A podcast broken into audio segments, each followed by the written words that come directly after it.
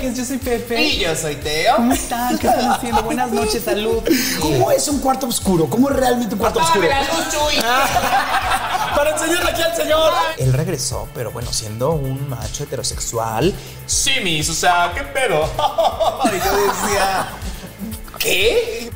Cuando iba a casa de mis tíos y me quedaba con mi prima que tenía muchas Barbies y así, nos dejaban jugar. Y solo era, mi tía me decía, por favor no le digas a tu papá cuando venga por ti que jugaste con Barbies.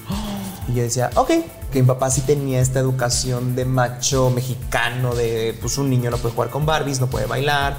Y ahí fue donde yo como que tuve varias eh, experiencias que me, que, me, que me obligaban a no ser homosexual, ¿no? O sea, en, en las cuales ahí fue donde por primera vez yo sentía miedo como tal de ser yo quien soy.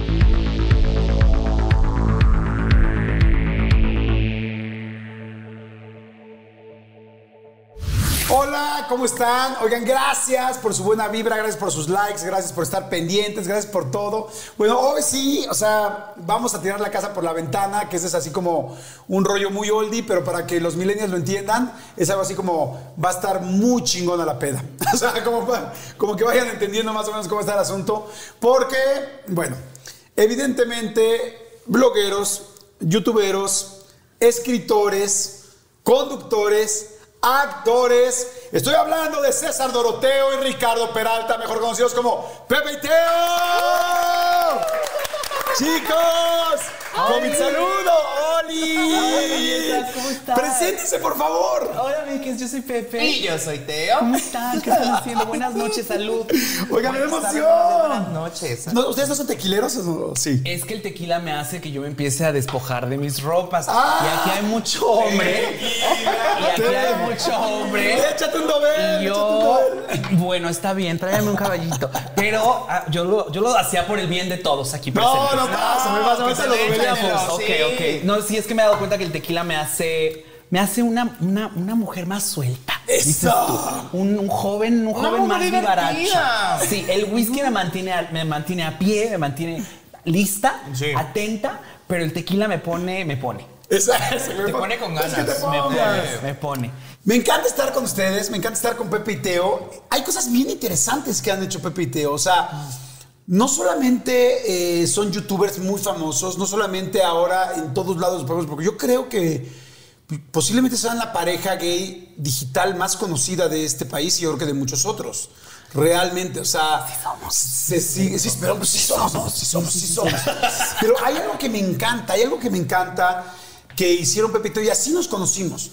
Yo conocí a Pepe y Teo porque me llevaron su libro, eh, un libro en el cual hablaban y ayudaban a mucha gente, a mucha, mucha gente que tuviera posiblemente la idea de que era gay, que era homosexual y que no estaba seguro o que no sabía cómo salir del closet o que no sabía cómo enfrentar la situación en la sociedad. Y, y ahí, real, yo me enamoré de ustedes dos porque dije, qué buen tema. Qué importante, mucha gente no lo sabe, pero fíjense nada más esto. Dos de cada diez personas son gays. Esto es algo extremadamente común. Lamentablemente hace mucho tiempo la gente no sabía cómo reaccionar, lamentablemente la sociedad no sabía cómo reaccionar al asunto de la homosexualidad, pero es algo completamente normal, que no es hereditario, que no tiene que ver con nada en específico, sino que a cualquier persona puede ser gay como cualquier persona, puede tener pelo negro, eh, largo, corto, tener poco pelo, en fin. Entonces, dos de cada diez personas resulta que de repente tienen que luchar contra la sociedad, que de repente no saben cómo enfrentar una situación de la cual, pues, es tu natural, eh, es tu, eh, tu- tu estado natural. Entonces, cuando ustedes llegan con el libro y cuando ustedes me enseñan el libro, dije, esto es una fregonería. Esto es algo que va a ayudar y que va a salvar la integridad y el momento de mucha gente. Y por eso los quiero. Por eso los quiero. Y señores, bienvenidos con Teo. Vamos a platicar de todo, ¿eh? Hoy vamos a platicar de todo, todo, todo. Pero primero le quiero decir, quiero darle la bienvenida a la comunidad LGBT y también quiero darle la, la bienvenida a toda la gente que es, este, que es de, pues, de heterosexual. Y hoy vamos a platicar de todo. Les voy a preguntar qué es el cuarto oscuro, les voy a preguntar qué pasa con las relaciones abiertas, voy a platicar de todo para que sepamos, porque de repente un tema que es muy claro para la comunidad gay no lo es para la comunidad heterosexual. Pero lo más importante que yo quiero que entendamos todos es que todos somos uno. Todos somos uno, todos, todos somos iguales. Bueno, cada quien tiene nuestras diferencias. Más bien, todos merecemos exactamente el mismo respeto, los mismos derechos. Y por eso me da mucho gusto, porque estoy seguro que ustedes han ayudado a mucha gente. Y por eso me da mucho orgullo que estén aquí. Así que, chicos, salud. ¡Salud! Vamos, Ay, a, vamos aquí a arrancar ya con unos drinks y todo. Hay cosas que de repente también la gente que no es de la comunidad LGBT, la gente pues heterosexual de ambos, eh, eh, en ambos sexos, en ambos géneros, de repente hay cosas que no entiende, ¿no? Por ejemplo, hay mucho el rollo de eh, la relación abierta, que, que a mucha gente le ha sacado de onda y tal. Sin embargo, en la comunidad gay, yo siento que es más normal tener una comunidad, eh, perdón, una, comunidad, una relación abierta. En tu caso, Teo, sé que tú no tienes una relación abierta. No, no, todavía no. Eh, estamos, este, pues bien ahorita. O Estamos ya- bien, estamos bien, estamos tranquilos. Estamos en pláticas, estamos bien, estamos bien, chicas, estamos bien. Muy bien, perfecto. pero no sé si mañana. Pero no sé en tu caso, Pepe. Eh, para más información pueden, pueden verificar los libros de Pepe y Teo. Muchas gracias. no, no es cierto. Yo tengo una relación abierta desde hace seis años ya. Ali, ¿cómo estás? Ok, primero, definámosle a todo el mundo qué es una relación abierta. Una relación abierta es Elabora. Cuando, es cuando ambas partes en la relación, eh, las partes en cuestión en la pareja, deciden llevar eh, su relación y su intimidad sexual no nada más a- entre ellos, sino a más personas. Eh, y esto, cada pareja va a tener sus propios acuerdos, sus propias reglas y deberán de seguirlas. Eh, mucha gente lo primero que piensa es, ay no, pero ¿cómo? ¿Pero por qué? ¿Por qué haría yo algo así? Yo amo a mi pareja, Claro. quiero que alguien me ame, pecado, bla, bla, bla. No desearás al, a la prójimo de, de tu pareja o algo así, digo, a la pareja de tu prójimo. Y es que el tequila dobel, dices tú. Pero, eh, tienen que saber que las relaciones abiertas están basadas en honestidad, en algo que no tiene nada que ver ni con sexo ni con, ni con propiedad. Entonces se sabe, las personas que están en una relación abierta saben que el ser humano que está conviviendo contigo es libre de su sexualidad, de sus decisiones, de su todo y que ambos están nada más en este, en este camino de vida juntos porque pues tienen metas en común o porque Por amor, se caen claro. bien, por- porque se aman. Sí, porque se aman claro, y se sí. respetan, pero abiertamente. Pero abiertamente. Y el tema sexual no es un, o sea, no es un tabú, no es un tema que, que- que cause como, "Ah, ¿por qué la miras así? ¿Por qué lo estás viendo así? ¿Quién es el que te está mandando mensajes? Entonces, todo eso, eh, eso, eso no existe. O sea, a ti te puede, por ejemplo, tu pareja ver que estás mensajeando con alguien y no te la va a armar de bronca. Ajá, no, de hecho en, en mi relación tenemos la regla que nos contemos todo. Hay relaciones abiertas que no se cuentan nada. Ok. O sea, ¿Y ustedes sí se cuentan? Nosotros sí nos contamos porque a mí me parece muy, muy candente que me cuenten. No ¿sabes? más, pero no te da celos. No, A ver, ¿amas no. a tu pareja? contrario, Súper sí, lo amo con todo mi ser. Y somos un gran equipo y mi vida es fantástica desde que estoy con él. Y mi amiga lo sabe porque es casi, casi nuestra hija. No. es, eh, La hermana. Pero la hermana, es mi cuñado. Oye, es casi casi nuestra hija, pero no se acuerde. A mí, yo no me acuerdo, a mí no se me olvida que también fue la mamá, ¿eh? Que ahorita vamos a platicar de eso porque también Pepe y Teo fueron parejas, sí, sí fueron pareja. No sé qué tan pareja, pero sí lo fueron. La hija, pero bueno, oye, entonces, entonces te cuenta, ay, conocí a un cuate así asado. Sí, o sea, por ejemplo, cuando habla con, en las apps de ligue con, con algún otro hombre o yo, nos contamos así como de, ay, mira, ya me están diciendo esto. Y me pone, me pone en un ambiente muy candente. ¿Te prende? Me prende muchísimo. Y por ejemplo, que le escriban a él que digan, oye, te quiero dar tal, tal. Así, ¿Sirve así, para que ustedes se prendan? Sí, también. O para que lo invitemos a la relación y hagamos ahí la bella, la bella fechoría. La fechoría. La fechoría entre todos, un juego muy didáctico. Todos jugamos, todos aprendemos. Todos ponen. Una pirinola, hermano. Esta es una pirinola. De cada quien sale, saque su pirinola Y pone veces- uno, ponen dos. Y hay veces que, que te pone la de nadie, nadie, nadie toma. Nadie toma. Ah, que los dejas ahí. Y luego, y luego todos toman. un cafecito, Oye, sí. ¿nunca te da celos? No, porque te digo que, o sea, eh, eh, eh, ay, es que, ¿cómo explicar esto? Eh, las relaciones humanas, amorosas, parten de una cosa romántica. El romanticismo es esta onda de tú eres mía, yo soy tuyo, yo voy a dar todo por ti, tú eres mi vida y voy a tener que matar a quien sea por ti y así, ¿no? Es como algo muy, muy, muy... Muy idílico, muy de sueño. sí, muy, muy, muy de tragedia griega, ¿no? Y, eh, y- y Muy hoy- Disney también. Muy Disney también. Y hoy se sabe que eh, em, las relaciones pues son más como lo que tú quieras, eso se hace, lo que yo quiera, eso se hace y tenemos que llegar como a acuerdos para estar bien en esta relación, porque pues, si no se llegan a acuerdos, la relación no va a funcionar, ¿no? Claro. Creer, yo creo que hoy en día creer que, que alguien te va a amar por siempre y para siempre, nada más por ser tú y por estar ahí y, y sin hacer nada y, y- o, o esperando que te amen sin querer ser partícipe hacia lo que la otra persona quiera, pues no tiene sentido. Entonces, entonces por eso, y partiendo de ahí, pues no hay celos porque lo que yo hago, eh, o sea, esto no es como un nada más yo puedo hacer Sí, los dos. todas las cosas que yo quiera hacer. Que en una relación heterosexual muchas veces pasa, y perdón que lo diga, pero se sabe que, que- que el hombre es el cabrón y la mujer es la que tiene que estar en casa. Y cuando a la mujer de pronto le cachan ahí como que está viendo al pollero bonito, ¡ah! ¿Cómo que estás viendo al pollero? Como que ya le compraste muchas veces a ese pollero, ¿no? Pues ¿qué te regala guacal o qué? O sea, como esas Que la cosas. pechuga no te la iba a dar en latino, chingues, ¿no? Te anda regalando pescuezo. Ajá, entonces como este tipo de cosas. Y en esta es un, pues todos pueden hacer lo que todos quieran. Saludos. Oigan, ¿qué tanto este.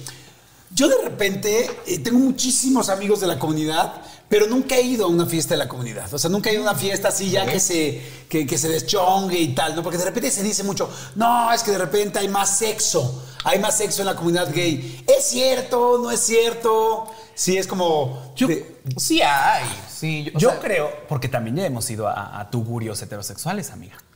A ver, cuéntame más. a ver, a ver, comparen, comparen un tugurio heterosexual con un tugurio gay. O sea, Ah, es ¿desde lo Tijuana? mismo.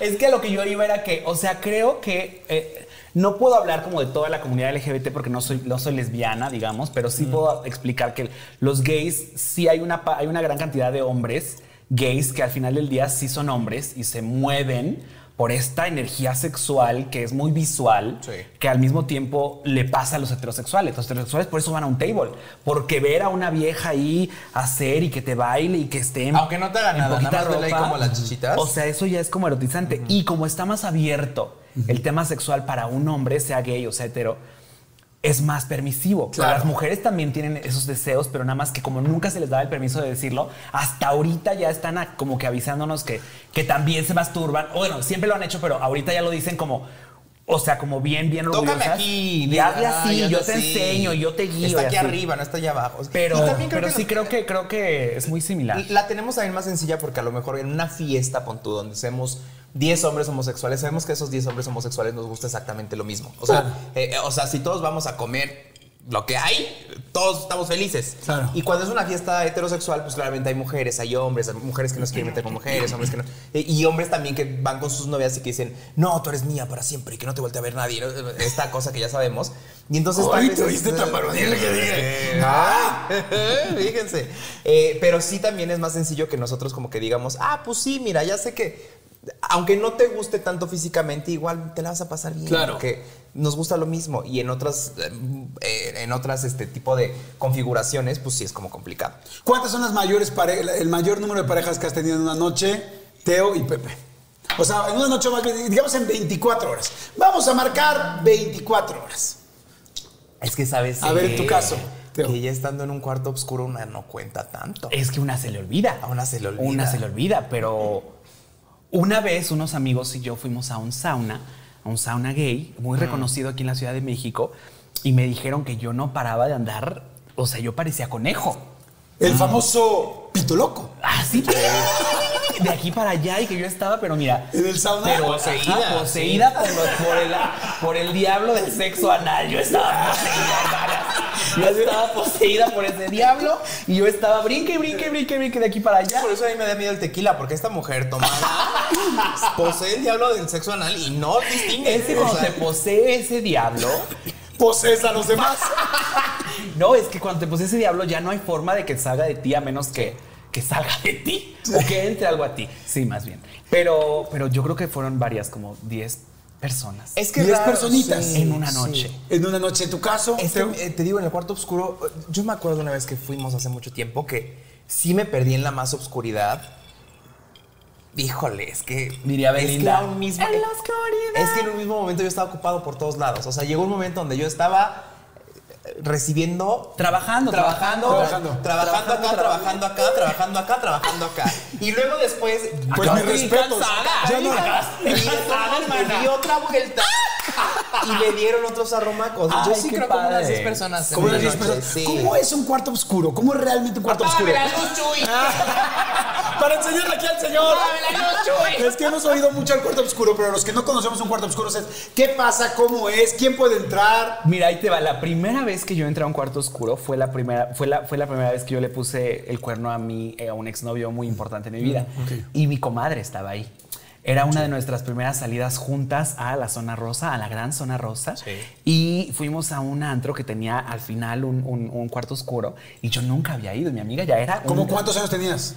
21. 21. Ya fue grande. Ya eras ya- ya- ya eras, Sí, este- no, sí, yo sí. Pero mi comadre ya era un viejo lobo de mar y me dijo, tú nada más vas, pasas y obviamente no ves y ahí estás agarre y agarre porque no te vayas a caer, ¿no? Entonces, o sea, no se ve real nada. Ahí va, hay un bar, ahí va, No, este está grandote. O sea, lees- o sea, casi casi lees en braille, ¿no? A, B, C, circuncisión, D, No R, C. nada, no ves no, nada, o sea, no no ves nada, nada, no ves la cara de la persona, no ves el cuerpo de la persona, no ves nada. Pero ¿qué haces con- entras con un regimiento de, de condones. Ah, sí, sí, sí, sí, sí, sí, sí, en sí. esos lugares siempre Sí. hay. Y de hecho tú lo, lo tienes ya como en espacios que sabes. Y si no también, o sea, tú, usted en casa sabe cómo se siente un condón y cómo se siente la carne humana. Entonces, si usted toca y no hay, o lo pone, o hay veces que sí ya lo traen, entonces si ya lo trae, dices, ah, bueno, pues órale, pum. Y ya te echas el. Ok. el ese, ¿Entras desnudo? No, no, no, entras con ropa. Ah, ok, ok. A veces sales es- sin cartera, pero entras con y sin ropa, celular y sin teléfono. Pero es como es, es lo que vendría siendo un rapidín en la oscuridad, pero lo padre, eh, lo padre y lo erotizante de esto es que hay muchos hombres al lado. eh, Bueno, cuando está lleno eso, puede que esté vacío y pues solo haya un alma. Mi comadre se está riendo porque se acordó. Mi comadre dijo, cuando está vacío no vale la pena, te roban. Oye, 500 pero qué pesos a la basura. Oye, si te sientes un imbécil, ¿no? Que te invitan a un cuarto oscuro y es, eh, eh, eh, y es el único pendejo que ya pagó, ¿no? Allá adentro. Pasa cuando llegas muy temprano, sí. Sí, porque al principio nadie entra, al principio nadie va al cuarto oscuro. primero como tomarse ya, un ya que se- y sí, ya. ya que están más valientes, ya llegan y ya eso, o sea, eso a las 3 de la mañana, a la hora del diablo. Sodoma y Gomorra. Sodoma y Gomorra. Literal, No le des, sí. no le des, no le des cartas a esas personas también. Pero sí, pero No, sí. pero lo es, sí, lo y, y ya, se pone muy divertido. O sea, entonces entras, entras con ropa, en algún momento te quita la ropa, y en algún momento dices, ya, ya, ya, vamos a prender la luz, y, o no hay alguien de, güey, mi chamarra, no encuentro mi chamarra, digo, no, "Sí, no, perdiste". no, porque, Sí. porque hay, o sea, tú entras, vas y puede, O sea, es que no te quitas toda la ropa, o sea, porque nada más yo entro y a lo mejor sí te subo tantito la playera para pues ahí en el manoseo, no sé qué, pero normalmente lo que traes de fuera, pues es el asunto. Entonces, y, también, ahí- y también hay gente que de pronto si yo empiezo a tocar a mi amiga así y ella no quiere, Te quito. te, has- te Sí, quitan. es como de, y, no, ahí tú quiero. entiendes ese lenguaje porque es un lenguaje corporal. Claro. Y te dicen, no, ahorita no, gracias. Y pasas con el que sigue y así vas. Oye, ahora también hay un tiempo que le llama, bueno, no que le llaman, que se llama el tiempo de refracción entre una erección y otra. O sea, cuando uno termina una erección, pues depende la edad. Es que los te heteros, tardas. los heteros aún no, no conocen los poppers, dices tú. No es una droga. Pero eso es nada más para el. Sí, pero te sirve. Ah. También es, Yo he oído los poppers, de- pero no sé exactamente cómo Es- funciona. es- sí sé que es como una droga. O sea, no es una droga como tal, pero es, es, es como inhalada. Es, digamos, ¿ves el, el, el esmalte Un para esma- es un uñas? esmaltito Es un esmalte para No uñas. digas porque luego los. Te da un No, no, no. Pero, pero digamos que es como en, en, en ese. En ese. um, en esa categoría. En o esa en categoría, de esa- ese renglón. En ese Sí. renglón. Y lo que hace es que te, te da como un rush de adrenalina y te. No de adrenalina, Te pero dilata como los vasos Te dilata. también. Ajá, te vasodilata, exacto. Es un vasodilatador. Entonces también pues, te deja mucho más tiempo de erección. Sí. Te la para rápido y te abre el ano también, por si lo requieres. Por si lo requieres. Solo Exacto. si lo requieres. Ábrelo, Pero claro no en, en- en temas médicos. O sea, si usted está estreñido, no creo que un popper le ayuda. Ahora, No Sí, es. no, como no. todo, Va- va como toda claro. droga, y por droga me refiero a medicamento, tiene sus contraindicaciones. Por ejemplo, una de ellas es que al día siguiente te duele la cabeza. Con los más baratitos, hay otros más caros que no te duelen la cabeza. Pero, pues eso. A mí uno una vez. La estaba- información es poder, Sí. ¿eh? no vayan a creer que yo estoy diciendo que se droguen. Una vez No. uno estaba tan, tan tomado, tan tomado que ya, no- o sea, que no debía de haberse metido otra cosa, que casi se me va ahí en el acto por estarse metiendo, pero porque ya Es que la venía gente muy puede tomado. desmayarse Exactamente. momentáneamente. Y entonces de repente dije, no, pues ni te conozco, estamos en un hotel porque pues dijiste que ahí te encontré en la calle. ¿Qué pedo? No sé cuál es tu nombre, ¿qué hago aquí? Ya- Y ya se me está yendo este señor. Afortunadamente no se me fue y ya me dijo, ya me quiero ir a Aquí mi casa. sigo, dices. Ajá, y le dije, nada más sigo. déjame en el metrobús para que me pueda ir a mi casa ya. Me puede dejar. Eran otros tiempos. No nos vestíamos de oro. No nos vestíamos de oro, amigas. No, no había No, eso. no había eso, no había eso. Oigan, ¿qué tan cierto, qué tan cierto es esto del último vagón del metro? Que aquí en la Ciudad de México, en el último vagón del metro, dicen que muchas parejas eh, homosexuales, me imagino que de ambos sexos, se, se encuentran y como que hay una, pues sí, como que hay una lectura ya básica de aquí nos podemos dar. ¿Es cierto, no es cierto? ¿Cómo se llama? ¿Qué onda? Eh, Amiga, no por es, favor. No es para mujeres. Mientras uno de estos. Claro, por supuesto. ¿Quieres tu novel? No seas No, tu novel. Para que cuentes la historia. de Jordi. No, no, hombre, es de nosotros. eh, no, no es para mujeres lesbianas, es únicamente para hombres homosexuales. Eh, y es una práctica muy, co- mucho más común de lo que usted cree. Allá en casitas, si de repente su, su esposo o su señor o lo que sea se ve en el último vagón, es porque sí, sí hay. Hay mucha Alerta, alerta. Hay, pero es- te estoy diciendo que hay de todo. O sea, hay desde el roce discreto, ¿sabes? O sea, porque aparte también en el metro lo que pasa es que en las mañanas y en las tardes, pues la gente Godín va a trabajar. ¿Cómo se viste la gente Godín? Con estos pantaloncitos de, de- de traje. Sí, de, de- de tela más... eh, muy delgadita, De príncipe. tú sabes, sí, como de príncipe. Entonces, eh, eh, hay desde roces, así como muy inocentes, que ya si te quitas tú, pues ya como que agarran el pedo. Hay veces que dices tú, pues, pues, sí, hazle. Hasta todo. O sea, penetración, eh, eh, orales, todo, todo, todo, todo puede suceder. Ahora, gobierno de la Ciudad de México, Claudio Sheinbaum, esto no es un mensaje para que cierres esos espacios, porque la Ciudad de México es una ciudad inclusiva y estos espacios nos los hemos ganado. No, lo intentaron. Nos los hemos ganado. Ta- Tanto es, fue sonado que lo intentaron en algún momento Y todo es consensuado. hacerlo eh, exclusivo para mujeres, el, el de hasta atrás. Porque como sabían de este tema, pero igual no importa, si el de atrás es para mujer, el que viene es el que usa el joto. Entonces no pasa nada. Sí, nos organizamos, somos, Somos- un somos una red. Somos una red organizada. Somos un novio y novia. Somos una red bastante organizada. Nada nos puede acabar, ¿ok? Muchas gracias. Sí. Oigan, pues vamos a seguir platicando, vamos a platicar de muchas cosas. Vamos a hacer un refil, ¿les parece bien? ¿Tú cómo Ay, vas? ¿Vas ya. bien? Mm, no, vamos sí, bien. sí. A mí me quiere de refil, refiliar. quiere refil, Vamos a refil, vamos a refil, seguimos aquí. ¿Cuánto tiempo llevan juntos eh, desde que se conocieron y luego a- hasta ahora, hasta este momento? Eh, que nos conocimos 11 años, casi 12. 11. De conocernos, 12. ¿Dónde se conocieron? Pero no estás Sí, por primera. No, no estoy con. No, Ah, porque ese fue tiempo perdido. Sí, fue tiempo tiempo perdido. perdido. Fue tiempo que no hubo. tiempo perdido. Me agarraste ahí. Ah. Aguas. Aguas. Eh, es Oye, que- dice, aguas, el de la relación abierta eres tú, cabrón. Espérame.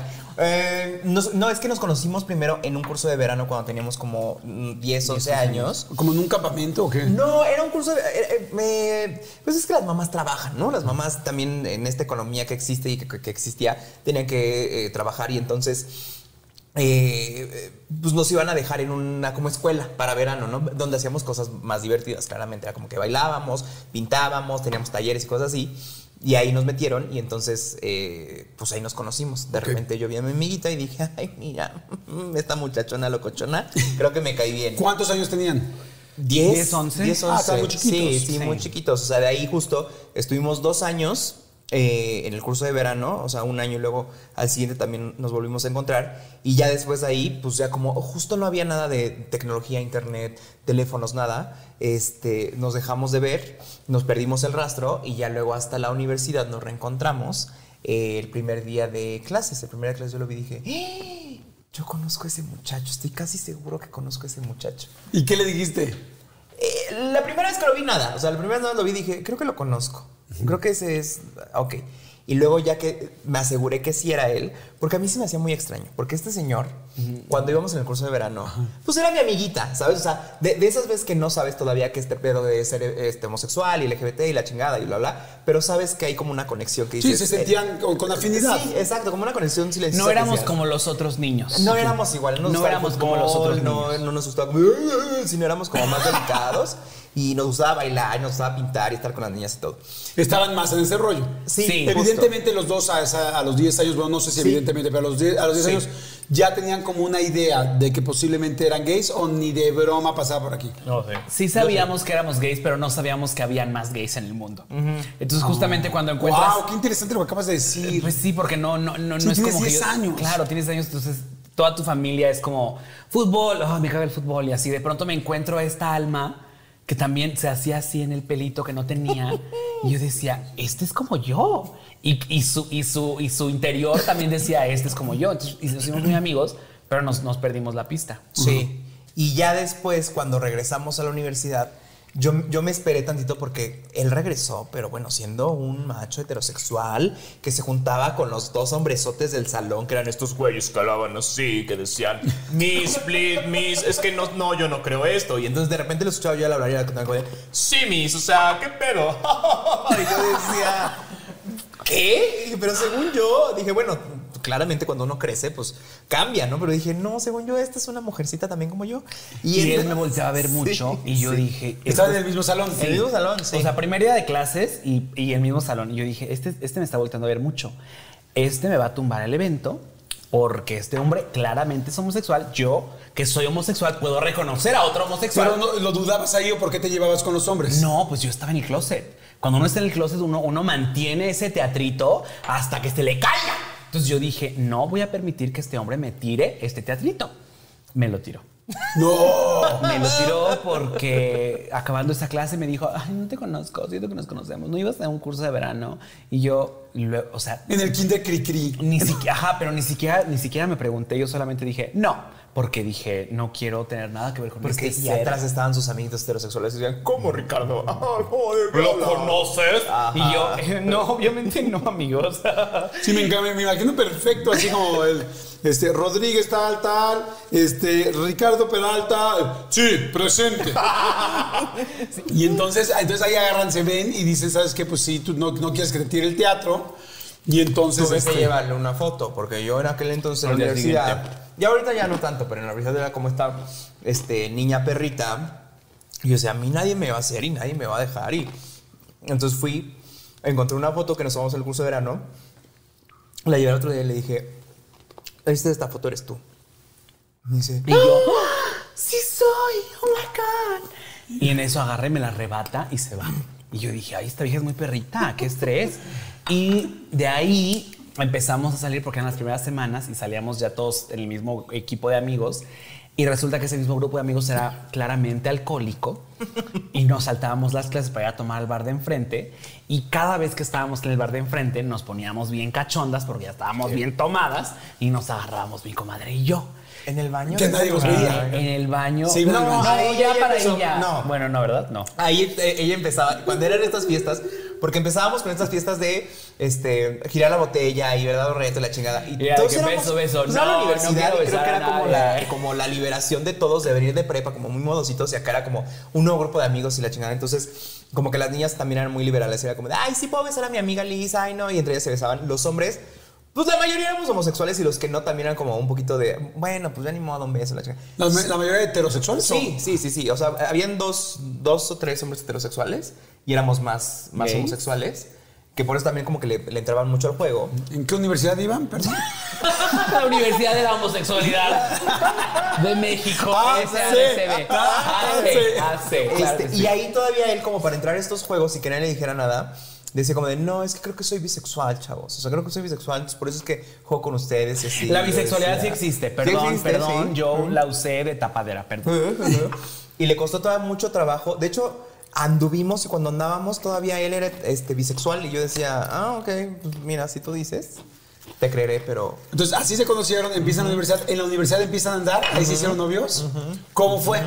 ¿Quién le llegó a quién? ¿Se dio? Yo le tuve que llegar. ¿Cómo a- tú, el super bisexual?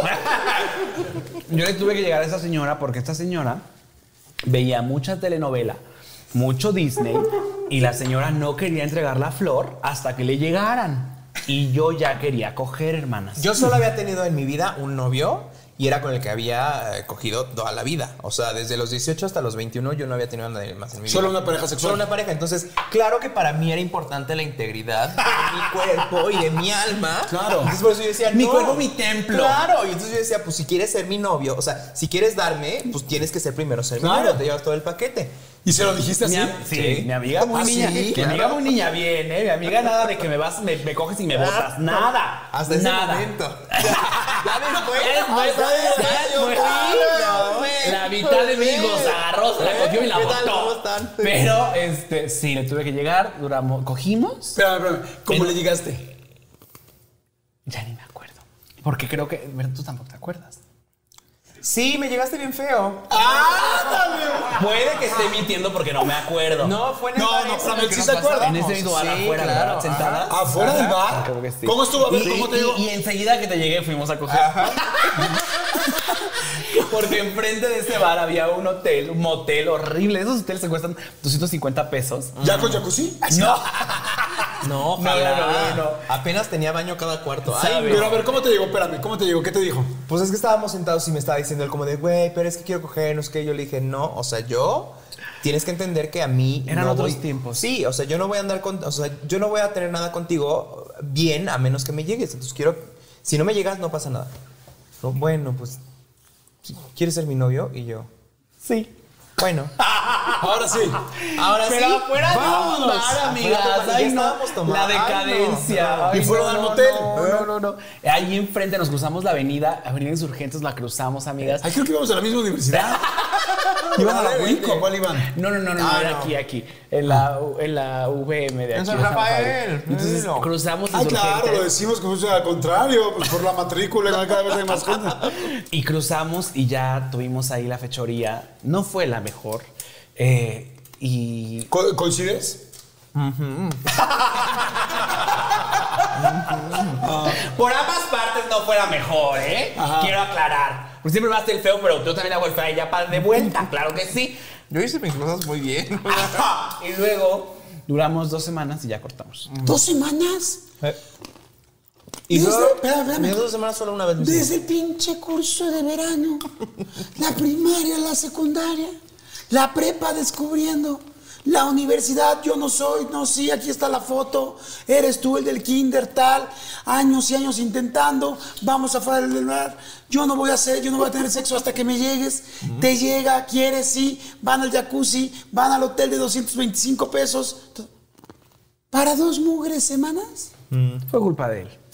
¿Qué pasó? Fue ¿Qué culpa pasó? de él. Eh, señorita Laura, lo que pasó ¿Qué pasó? ¿Qué pasó en esa Lo relación? que pasó, señorita Laura, fue que eh, le dije, es que sabes que creo que no somos, somos más afines como amigos. Nos llevábamos mejor como amigos a ahorita como novios porque no hay química, no hay nada. Y ya luego vi mi carta astral y sí, mi carta astral decía que yo no iba a dar con un Tauro. Es que yo tenía novio. ¿Tú tienes otro novio? ¿Tú crees? Chica, muy tranquilo, muy tranquilo, pidiendo que te lleguen y todo, y tú eras Pero el es que cabrón. Ahí va la historia. No, yo tenía otro novio, este niño de- de- desde los 18 hasta... Duramos cuatro casi ¿Tu cinco primera años. pareja? Mi primera pareja. Pero ¿Me en usó? ese entonces, no, en ese Todo entonces... este tiempo me usó. En ese entonces me, nos dimos un tiempo, porque ya teníamos muchos problemas, llevaba mucho tiempo. Yo estaba entrando a la universidad, veía como todo este desmadre, él también tenía como su desmadre allá, entonces dijimos, ¿sabes qué? Quedarnos un tiempo. Y yo soy muy de la idea, yo dije, un tiempo no, conmigo los tiempos no van, o sea, conmigo estás o no estás. Y él me dijo, no, por favor, un tiempo, no sé qué. Le dije, no, no o estás o no estás. No, un tiempo, no sé qué. Entonces, yo creo que fue no la del tiempo. Y yo dije, no, pues no estás, no estás. Y este muchacho ya me estaba moviendo ahí también la hormona. Entonces dije, pues vamos a intentar, a lo mejor mi camino va por aquí. A lo mejor el amor es este, a lo mejor me voy a casar con él. Y pues no. Y mira que estamos más casadas que nada, dices tú. Estamos así. Pero- Pues lo ves más, lo ves más que un esposo. Sí, ¿eh? eh, sí. Bueno, sí ve más a su esposo que a mí. Sí. Pero igual soy su segundo Traigo esposo, fotos, dices tú. Sí, y entonces ya después de que me... O sea, como que yo traía este conflicto de que decía, no, es que no sé quién, no sé por cuál irme, estoy así, ida, no, no, no estoy con ninguno de los dos en realidad. Y ya... eh, Lo cuenta muy bonito. Sí, ¿eh? es- fue- fue- ay, fue cuenta muy muy bonito, bonito. De su parte. tampoco- De su parte. Cuando yo me enteré, ¿puedo pedir una cámara? Cuando yo me enteré de este momento, hermanas, mi corazón se rompió por completo. Me sentí usada, ultrajada. O sea, yo solamente fui un objeto sexual para que esta señora saciara su sed sexual conmigo, porque me encontraba sexy en ese momento, porque yo estaba en la epítome de mi, mo- mi momento más sexual y me usó, hermanas. Me usó cuando yo me enteré, yo quedé deshecha, depresión, tuve que ir a terapia. O sea, bueno, ¿no? Pero fue, fue fuerte, fue fuerte. Lo cuenta muy bonito ella, amigas. No, no, no, no crean todo lo que No escuchan. se confundan. O no sea, se sí, confundan. sí, sí lloró. Sí lloró, sí hubo lágrimas de por medio.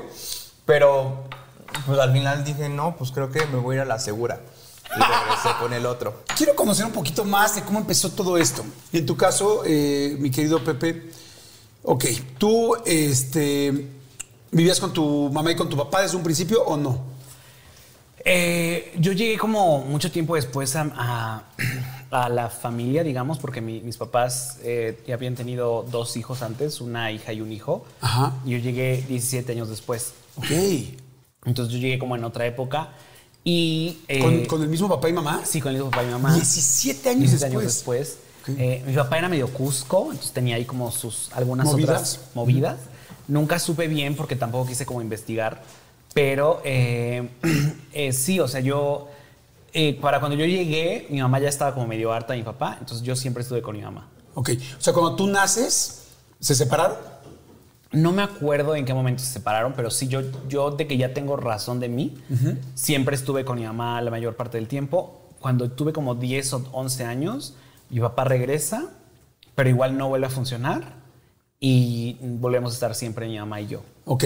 En esos primeros años, cuando tu papá se va, este, ta- estabas muy chiquito, te duele o realmente no recuerdas una vida con tu papá hasta los 11 años.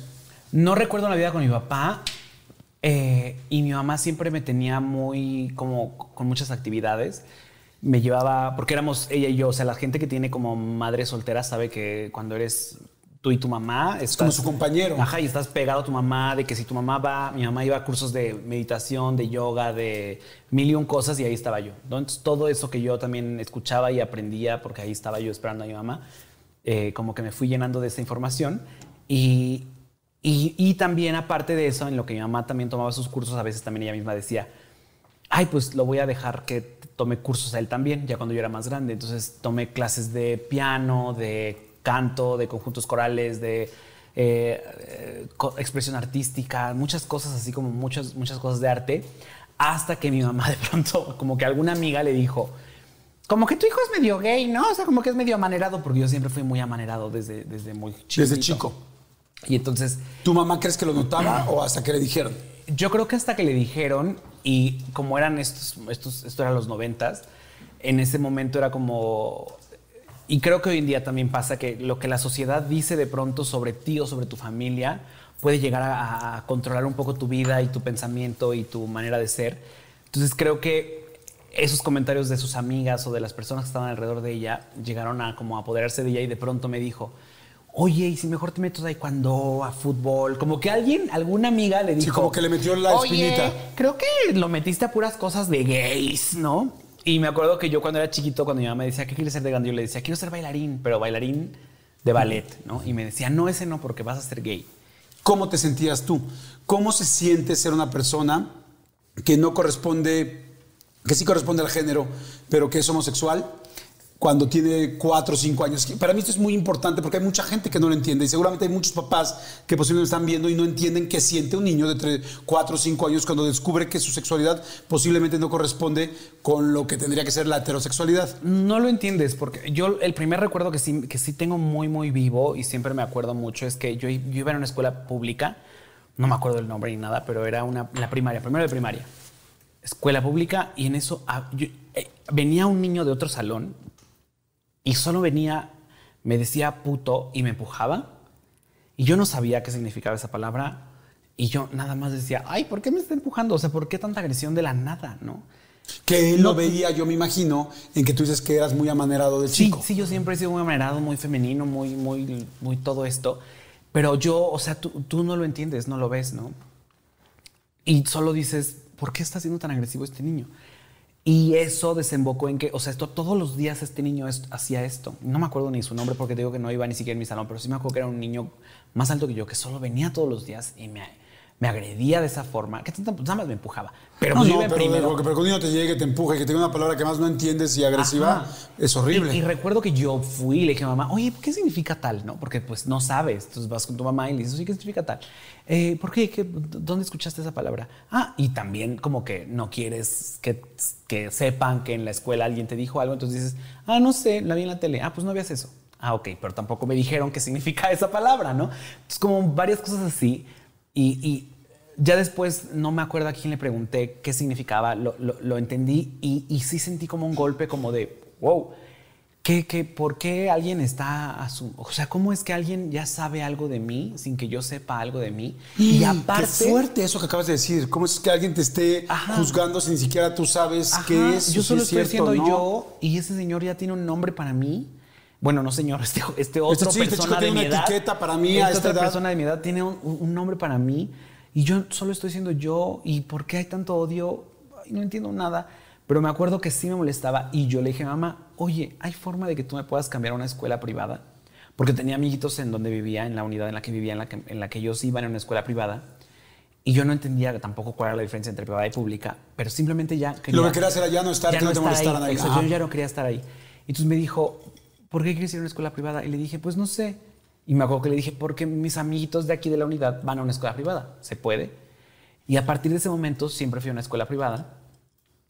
Y, y después, hace como dos o tres años hice un recuento y dije, "¡Ah!". cada vez que alguien descubría que yo era gay, porque yo a partir de ese momento me di cuenta mucho de que, ok, no puedo ser entonces amanerado y no puedo ser así porque les molesta a las personas.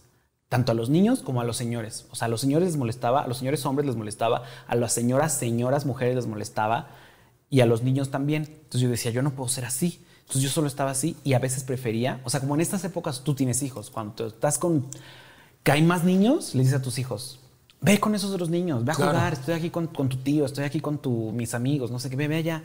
Yo no quería ir allá. Porque sabías que te iban a molestar. Exacto, y porque yo no sabía cómo eh, eh, eh, Encajar. encajar allá, pero y entonces yo nada más estaba ahí. Y mi mamá estaba ahí con sus amigas o con sus amigos y yo estaba ahí, nada más, porque yo estaba más cómodo estando ahí sin los niños y siempre me decían, ay, ¿por qué no vienes con tal? O, ah, Juanito, ven a jugar con Ricardo. Yo decía, ay, no, no, no, ni le llamen, ay, no, no, no, no. ¿Sabes? Porque tal vez la- las, las papás, los mamás decían, ay, qué pena que mis hijos no quieran jugar con tu hijo, pero yo realmente estaba más cómodo estando ahí como, como solo estando.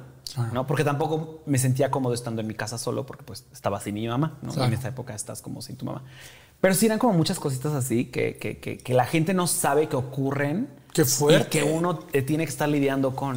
Y entonces tú tratabas de cambiar Sí. para no molestar y para que no Sí. te molestaran, evidentemente. Toda mi ¿Lo vida- lograbas? Sí, cuando fui a- al psicólogo me dijeron y pude ver que eh, finalmente era como yo toda mi vida intenté sobrevivir Oh. porque estás en un mundo, en- o sea, todo el mu- la vida es un reto, ¿no? Entonces eh, todos sobrevivimos de alguna forma.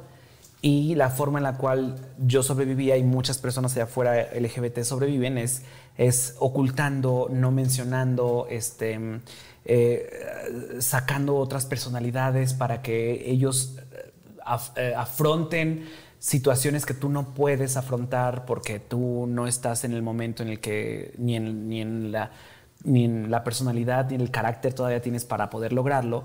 Son muchas cosas que uno como, como LGBT lidia a una muy temprana edad. Mientras los otros niños solo están viendo si van a la casa de tal o viendo si van a la casa de tal o, o haciendo la tarea, tú ya estás como pensando en no puedo hacer esto porque tal, no puedo hacer tal porque tal, tengo que hacer esto porque tal. ¿Cómo es un día después de que llevas toda una semana actuando, siendo quien no eres y cansado? ¿Cómo llegas a tu casa en la noche? Es muy exhausto. De hecho, yo por mucho tiempo vivía en una mentira que era, o sea, era lo que dice la gente es real. O sea, esto de decir una mentira lleva a otra mentira y a otra mentira y a otra mentira y a otra. O sea, yo vivía en un mundo de mentiras porque al final del día con tus amigos estás viviendo en una, o sea, ya, ya eran años, años y años de mentiras y, y años de presión en los hombros porque por sostener todo eso, ¿no? Porque no nada más tienes la mentira ante tus amigos y eso también es una imagen y una percepción hacia cómo nos ven. Todo, todo, todo, y todo eso es, es mucha presión, mucha presión y por eso es que el salir del closet Es tan difícil. tan liberador. Bueno, sí, tan difícil, pero, tan liberador. ¿Te metieron a los Boy Scouts? También, sí, fui a los Boy Scouts porque para ese entonces mi mamá iba a un curso en el cual eh, era muy espiritual todo, pero le decían que estaba mal ser homosexual, o sea, que estaba mal la homosexualidad. Y ahí fue donde yo como que tuve varias eh, experiencias que me, que, me, que me obligaban a no ser homosexual, ¿no? O sea, en, en las cuales ahí fue donde por primera vez yo sentía miedo como tal de ser yo quien soy. Ay, qué fuerte. Y, ajá, o sea, el, el maestro de ese grupo de Reiki, a quien le agradezco porque aprendí varias cosas, pero igual fue bastante duro. Y esas cosas duras, y digo, ¡Ah! nos las pudimos haber ahorrado. Eh, eh, o, por ejemplo, uno que me acuerdo mucho es que, te digo, yo era muy de, de ma- de manierismos y así. Y me llevó un día así al, espejo todo enojado y me dijo, ven. Y había un espejote así grande en su casa. Y me dijo, mírate en el espejo. Y yo siempre fui muy listillo. y Yo decía, ya sé dónde vas. Y dije, pues qué, ya me estoy viendo al espejo. Y me dice, no, actúa como siempre actúas. Y yo, pues así actúo. Me dijo, no, así no actúas. Y yo, sí, así actúo, hola, y así. Me dijo, no, tú actúas así y mueves mucho las manos y eres muy femenino y eso está mal. Y, o sea, como... Puta, pero- qué, qué bajo. Exacto. Qué bajo de un adulto. Qué, qué, qué- qué grosero. Es que grosero le queda corto a eso. O sea, es Sí. que bajo. Y, y- y no nada más, no nada más él, sino como también toda la gente que estaba también en ese grupo, que era un grupo como estos de que cada semana vienes a clases y en- a clase de, de, pues, de externar lo que cómo te fue en la semana y así cómo vas creciendo y esa onda. Y cada semana mi, el, mi, mi tema, o sea, no importa si me iba bien en la escuela o si había crecido en tal, mi tema era cómo vas con tu homosexualidad, ¿no? O sea, cómo vas con, tu, con tus ganas de querer ser mujer, porque también hay una situación en la que creen las personas que uno cuando es gay, o sea, el- el se- ser mega gay es querer ser mujer, ¿no? Cuando eso es otra cosa completamente distinta. Eso es ya un tema de, de- de disforia de género, que quiere decir que quiere ser transgénero, pero la gente aún no lo entendía son temas que están todavía un poco eh, confusos y lo comprendo y no lo, no lo justifico, pero digo, ok, entiendo la situación. Y siempre me decían, o te vas a morir de sida, o sea, como con eso me aterraban de, de no seas gay porque te vas a morir de sida, o eh, es que entiende, si tú conoces a un hombre, ese hombre te va a hacer que te cortes el pene y te vuelvas mujer. Y yo decía a los 15 años, porque ella había crecido yo más, ¿no? Yo decía, ¿de dónde vienen tantas cosas tan fuertes que, que yo no pienso y que me están aventando de la nada, ¿no? Es como eran, eh, o sea, todo eso son agresiones que te hacen y que, porque lo que quieren es que tú cierta, tú tengas aberración a lo que eres y a través de esa aberración cambies tu, tu actitud y tu forma de ser. Y lo hice. hace rato mencionaste el psicólogo. ¿Te llevaron al psicólogo por algo que tuviera que ver con esto? Yo, yo tuve que decirle a mi mamá, yo ya no podía más con el estrés y me sentía extremadamente deprimido, o sea, deprimido de que no, porque sé que luego digo, ay, estoy deprimida, ¿no? Pero no, estaba, estaba, estaba en, ¿En serio? depresión en serio. Y le dije, ay, y mi mamá me dijo, creo que es momento de que vayas a hablar con alguien. Y cuando hablé con ese alguien, justo le expliqué todo lo que vivía, ¿no? Que vivía agresión por parte de un grupo de personas que, eh, lo- los cuales eran, eh, pues, amigos de, no amigos de mi mamá, pero, o sea, era un grupo en el cual se supone que encontrábamos todos Paz y tranquilidad. paz y tranquilidad y, yo no la encontraba, ¿no? Porque nada más era agresión hacia mí. Y de pronto este psicólogo, eso fue a los 20 años, me dijo, no, a los 19 19 yo creo, sí, 19. Me dijo, sí sabes que no está mal ser, no está mal ser gay, ¿verdad? Y dije, ¿qué? Por fin alguien. Ajá, o sea, era la primera persona que me decía, o sea, e- e- eso, eso sucede y si tú eres gay es nor- completamente normal. Y yo decía, ¡Ah! y en ese momento sentí como que vi una luz y dije, ¿cómo? ¿Es en serio? Porque llevo 19 años de vida escuchando que no está, que no es normal y que no está bien y que debo de hacer todo lo que pueda para alejar esos pensamientos y para hacer que esto no ocurra. Me dijo, no, sí, está bien. Y, me, y y de hecho, creo que todo esto que has vivido han sido agresiones y no las tienes por qué soportar más. Entonces creo que tienes, puedes, puedes forjar un- un- un momento en el cual digas, ya no quiero recibir más estas agresiones. Y dije, ¡Ah! O sea, ese hombre, que ya era un, un psicólogo grande, no me acuerdo su nombre, y solo fui como a tres, cuatro sesiones, pero con esas tres, cuatro sesiones yo viví. Viví y, y- y- y la única razón por la cual yo seguía en el closet, porque para cuando él, yo lo conocí, yo seguía en el closet para cuando yo lo conocí a él, fue porque yo realmente en mi cabeza, y se lo decía a amigas y amigos muy cercanos, yo les decía es que yo no, o sea, yo voy a vivir en el closet hasta que mi mamá se muera. Y eso es algo que muchos gays dicen allá afuera. Muchos gays viven en el closet porque, por, Por- ya hacen todo lo que quieran, ¿eh? ya cogen, ya van aquí, ya van allá, hacen, hacen sus desmadres, pero dicen, pero yo no voy a poder salir del closet hasta que mi mamá o mi papá o la persona que los tiene A raya. a raya muera. Y, y no en mal plan, sino como Sí, para, inclusive para no lastimar. para no lastimarlos y- y- y porque ya dices, mira, Qué fuerte que tengas que elegir apagar tu vida para que la otra persona no esté de acuerdo. Digo, entiendo también a mucha gente que no entiende lo que es la homosexualidad y que no sabe. Lo que pasa es que, bueno, no saber lo entiendo, pero no querer saber si está terrible. Y entonces, ¿qué pasó? ¿Cómo le dijiste? fue mucho tiempo más tarde. O sea, te digo, ese psicólogo, de lo que yo platicé con el psicólogo, yo no se lo dije a mamá. Y solamente yo de verdad me sentía muy feliz de saber que una persona que estudia medicina y que estudia temas de la salud me dijo, estás bien, ¿eh? O sea, todo bien y nada más déjate de, de este estrés que tienes. Y yo nada más decidí yo no decírselo a mi mamá, pero yo a partir de ese momento empecé a vivir ya yo más libre, ¿Les decías a tus amigos, amigas? Sí, y yo dejé el curso, el, el- el- El curso el- de Reiki. el curso de Reiki. A mi, herma- a mi mamá seguía y yo nada más le dije, no, es que ya no me da tiempo porque voy a empezar a trabajar y con el trabajo y la escuela ya no me da tiempo de ir. Y me decía, ah, ok, no, está perfecto, todo bien, o sea, tú trabaja y escuela. Pero, o sea, nunca le dije como tal, ya no voy a ir porque me están hostigando y ya me causó problemas en mi personalidad y mi carácter. Entonces, este, sí, y, y- y por eso es que al final del día, cuando también conozco a César, y de hecho por eso es que, o sea, en mi corazón, y él también lo sabe, él es una parte fundamental y precisa de, de- mi crecimiento, porque él era, él es este, bueno, en ese momento él era este amigo gay que, que me ah, daba esa información que uno como gay requiere porque, porque tú lo que tú viviste con algún otro amigo heterosexual lo vivieron a los 14 años o a los 13 años. Y, y los gays lo llegamos a vivir, bueno, hoy, hoy en día tal vez ya Un poquito más antes. chavitos más antes, pero, pero en aquel entonces a los veintitantos. Y, los que iban en nuestra generación antes, seguro hasta los treinta y tantos, ¿no? Y, y Ricky Martin hasta los 40, ¿no? Entonces, o sea, así íbamos. Y, y- y, pues así. ¿Y cómo le dijiste a tu mamá? Yo ya llevaba dos años con mi novio, con el exnovio al que le puse el cuerno. y, y ella ya, ya lo, lo, lo intuía porque ya, me, ya, ya pasaba noches con él, ya le hablaba mucho de este amigo. Y de pronto un día en el coche me dijo, regresábamos de la escuela y me dijo, oye, este, eres gay, ¿verdad? Y él es tu novio. Y yo en ese momento en el coche le dije... ¿Cuántos años tendrías? 21. Pepe y Teo ya existía. O sea, el- ya, ya empezábamos a hacer videos en YouTube. O sea, nuestros primeros videos, como dos videos, ¿no? O tres, cuatro, tal Ya vez. Hablando ya con un asunto LGBT. Sí, no, de- nosotros iniciamos 10 nuestros videos. Nuestro primer video habla, hablamos sobre El rimming. el, rimming, el beso, El beso negro. negro.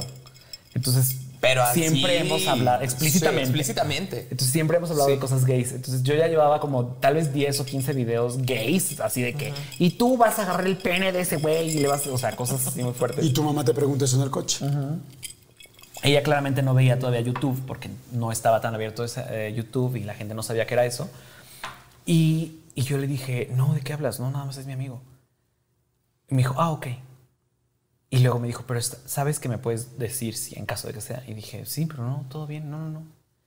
Y todavía le dije, no, ¿te acuerdas de esta chica? Esta chica es mi novia y así, ¿no? Le mentí así. Porque me sentí, pero sentí como un, sientes como cuando se te pierde el celular tantito que dices, ¿dónde está mi celular? Sí, ese sentimiento, pero más fuerte, ¿no? Tal vez me dio gota en ese instante o diabetes, no sé, hermanas. Pero sientes, sientes algo, sientes algo. Y, y ya, y me acuerdo que me bajé el coche y dije, la libré. Y luego pensé y dije, qué pendeja, tuve la oportunidad de decir qué onda y nada más la desaproveché. Y al día siguiente, otra vez en el coche, porque digo que regresábamos de la escuela, o pasaba por mí y regresábamos, le dije, oye, es que ayer me preguntaste algo y te mentí. Y la, la verdad es que sí, David es mi novio. Y ya ella se soltó a llorar y bla, bla, bla. Y lo que yo quería decirle para ese momento era algo muy importante que yo ya me había dado cuenta. Porque en estos cursos de Reiki y de muchos cursos y mucha gente allá afuera, lo que hace, y lo, bien, lo ponemos en el libro, lo que hace la gente es culpar a la mamá. Es que te faltó esto, es Lo que no hiciste mucho. tal, es que lo mimaste mucho, es que si- te dijimos, te dijimos, Juana, ¿por qué no hiciste esto? ¿Por qué no hiciste aquello? Entonces yo para mí era muy importante hacerle saber que esto no era culpa de ella y que esto no era culpa de nadie, o sea, que esto era así. Y, y lloró, y, lloró, pero después se calmó todo en su llanto. Pero, por ejemplo, a ese novio lo llevé como a la Navidad siguiente, porque duré un rato con ese novio. Y mi mamá era, o sea, mi mamá es muy cotorra, mi mamá Sí. es muy, muy, muy amigable, muy todo. Es el alma de la fiesta. Ajá, y, y con él lo hablaba. ¿No? Y yo decía, ¡Uh, chica! Y, y entonces eso me causaba estrés, ¿no? Eh, También pudo haber sido culpa del novio. ¿eh? no, no, era muy atento. No, era muy atento, no, No, era muy era muy. Pero mi mamá era, era, o sea, tenía todavía ese tema porque mi mamá sí, o sea, yo sí crecí con estos, estos comentarios de mi mamá diciendo, es que tu tío tal sí tenía esposa y todo, pero luego era gay y le dio sida y se murió. O sea, mi mamá tenía un repele extremo Qué fuerte. a la, a la homosexualidad. ¿En qué momento lo aceptó ella? ¿En qué momento la viste con soltando? Mi hermana, que para ese momento tenía como tal vez 35 años o 36, no sé, eh, ya, ella ya había empezado a ver los videos. Porque mi sobrino, su hijo, el hijo de mi hermana, que tiene como tres años menos que yo, él sí sabía que yo hacía videos. Y él le dijo a su mamá, a mi hermana, que, que yo hacía videos. Y mi hermana, en cuanto los vio, dijo, me encantan, ¿qué es esto? Bla, bla, bla. Y era mi mejor amiga gay, ¿no? Y en cuanto pasa esa Navidad o estos momentos en los que estamos todos juntos, mi hermana se da cuenta que mi mamá no es mi mamá, ¿no? Mi mamá es como... Sí, se muy seria, Se que vuelve otra señora, ¿no? Entonces le dice, ¿por qué no empiezas a ver los videos de Ricardo para que veas qué es y cómo es y cómo funcionan las cosas? Y al principio, porque también cabe aclarar que los videos de antes eran Sí, fuertes. sí. O sea, ahorita ya nuestros videos ya son muy pa- para que salgan en Televisa. Pero antes, hermanas, antes no eran ni para Pornhub. No, no, no. Ni para Golden Ni para 12. Golden. No, no, no. No. Y entonces, y se los, y los, se los echaba y los veía y ahí como que empezó. Yo no puedo imaginarla porque nunca lo he platicado con ella porque para ese entonces yo ya no vivía con ella. Yo ya empecé a vivir con mi novio. Y, y yo me la imagino de que con los hombros hasta arriba viendo los videos y... O sea, César y yo, ninguno de nuestros familiares veía nuestros videos al principio de, los, que- de que los hacíamos. No. Y, y- y- y ya cuando nos empezaban a decir, los, Sí, era un estamos- estrés. los estamos viendo, decíamos, ¿qué? Sí. Este no, el de Rimming no, no. este no, este ninguno, tampoco, no, no, ninguno. ninguno, Cuando ninguno. empezábamos a grabar los videos decíamos, "Este, familia, ya sé que están viendo los videos, no lo vean, ya, váyanse, a la- váyanse de aquí porque... porque- Gracias, tío. Gracias, bye". tío. Gracias quien sea. Pero no, no vean. Wow. En tu caso, Teo, ¿cómo fue? Eh, en mi caso, creo que todo fue, fue mucho más sencillo, afortunadamente. Yo desde que era chiquito también siempre tuve como esta afinidad con jugar con Barbies, con mi manera de caminar. ¿Tenías hermanas? Eh, Tengo una hermana mayor. eh, pero mi hermana mayor es cero femenina. O sea, es esta hermana que le compraban Barbies y justo ella las dejaba como en el, en el anaquel porque no le gustaba jugar con Barbies. Este, le gustaba jugar fútbol. eh, o sea, era como muy pegada a mi papá. Y entonces, pues, eh, como que no, no le gust- no la traía esto de vestirse bonito y los vestidos y las cosas. Entonces, de repente yo le regalaba una Barbie y yo decía, ¿por qué la tiene en la caja si el pelo está fabuloso? Y dice ahí en la caja que le puedes poner brillos. Yo le quiero poner esos brillos a esta Barbie, ¿por qué no la saca? Y hasta yo iba con ella y le decía, oye, ¿ya vas a sacar a tu Barbie la rosa, la que, la que tiene el vestido de, de cuero? ¿Cuántos años tendrías? De yo era chiquillo, yo creo como 5 o 6, 5 o 6 años. Y yo le decía, oye, y y mi hermana decía como de, no. O sea, mi mamá como que nada más decía como de, ah, pues si quiere jugar con el pues que juegue. No, o si quiere bailar, pues que baile. No, si quiere escuchar tal música.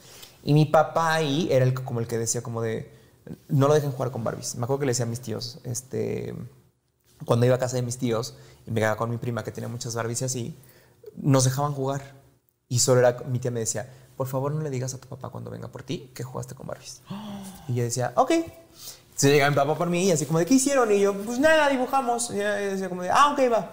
Porque mi papá sí tenía esta educación de macho mexicano, de pues un niño no puede jugar con Barbies, no puede bailar, este, eh, ¿cómo que va a ser? Eh, Porque yo jugaba a los Power Rangers y para hacer la Power Ranger rosa, pues me inventaba que yo era todos, ¿no? Entonces en un momento era el rojo y luego el verde, pero casi siempre era la rosa, entonces era como de, no, pues, tampoco puede ser.